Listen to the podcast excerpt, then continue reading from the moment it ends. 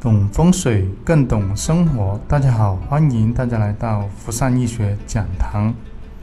第六十六节，小户型原则上无风水可言。有人说风水是有钱人的玩意，这句话平时却不无道理。改革开放三十多年来，中国的经济高速发展，已经让很多人过上了小康生活。经济增长的同时，物价、房价也随之增长。而中华民族是个有情节的民族，所以居者有其屋的观念一直根深蒂固，而不像欧美人，一个小镇住上几年，再换一个小镇住上几年。所以欧美的老太太八九十岁还满世界的旅行，而中华民族呢，又被赋予是勤劳智慧的民族，在近几十年。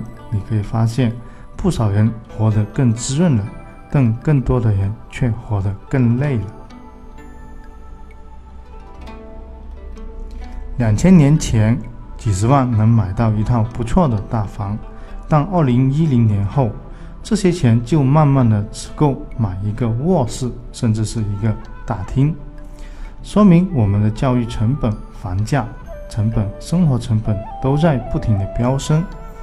很多人手头上的钱啊，也仅仅能够买个小户型，特别是北上广深这些一线城市，一百来万还只能仅仅够付首付。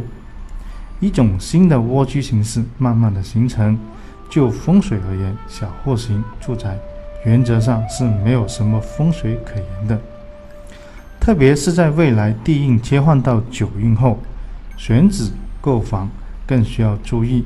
小户型主要受制于以下三点：第一，小户型面积小，不利吉凶宫位的分布。因为受面积限制，所以小户型在划分八宫八位的时候，往往吉位、旺位与病位和凶位参半，给装修设计造成很大的难度。甚至有时祖传的一半在吉位，一半在病位。对风水上的空间利用率啊，受到极大的限制。我们知道，门、主、灶是家居风水里面的三大要素，这三个位置啊，必须放在吉位和旺位。所以小户型啊，对于我们的面积限制，不利于宫位的划分。第二，小户型面积小，容易形成困局，不利身心健康。小户型像公寓，甚至是小户型、小户型的户式公寓，我都不太建议大家购买。往往这种户型啊，因为空间受受制，容易产生压抑感。从风水而言啊，也不利事业、身心健康。那倘若立项出错的话呢，选上了损财三丁，或者是放福音、反阴之类的立项，轻者容易精神衰弱，重者啊。容易得抑郁症，会引导人的情绪啊往消极方面的发展，所以啊，这是制约小户型的第二个要点，它会形成个困局。第三，小户型面积小，不利改动。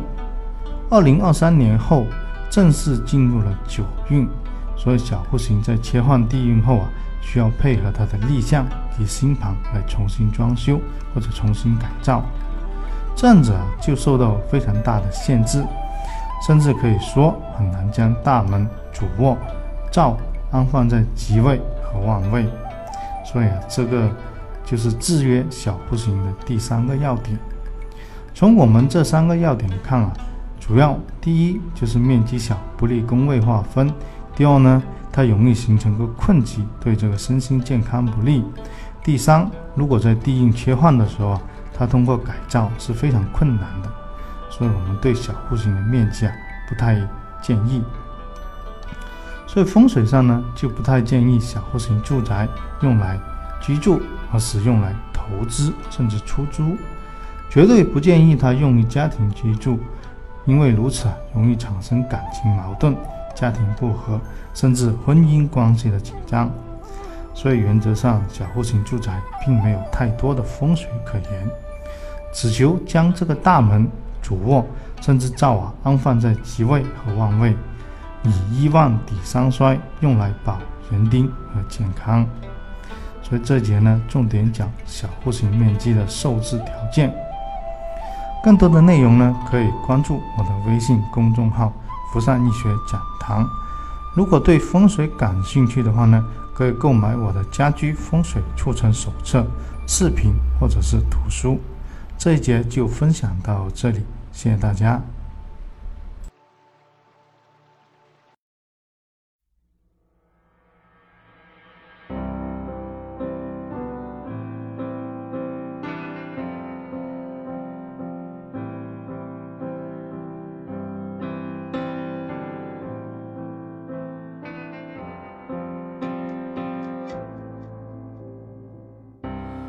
寂寞多久是美好？感觉全世界都在窃窃嘲笑。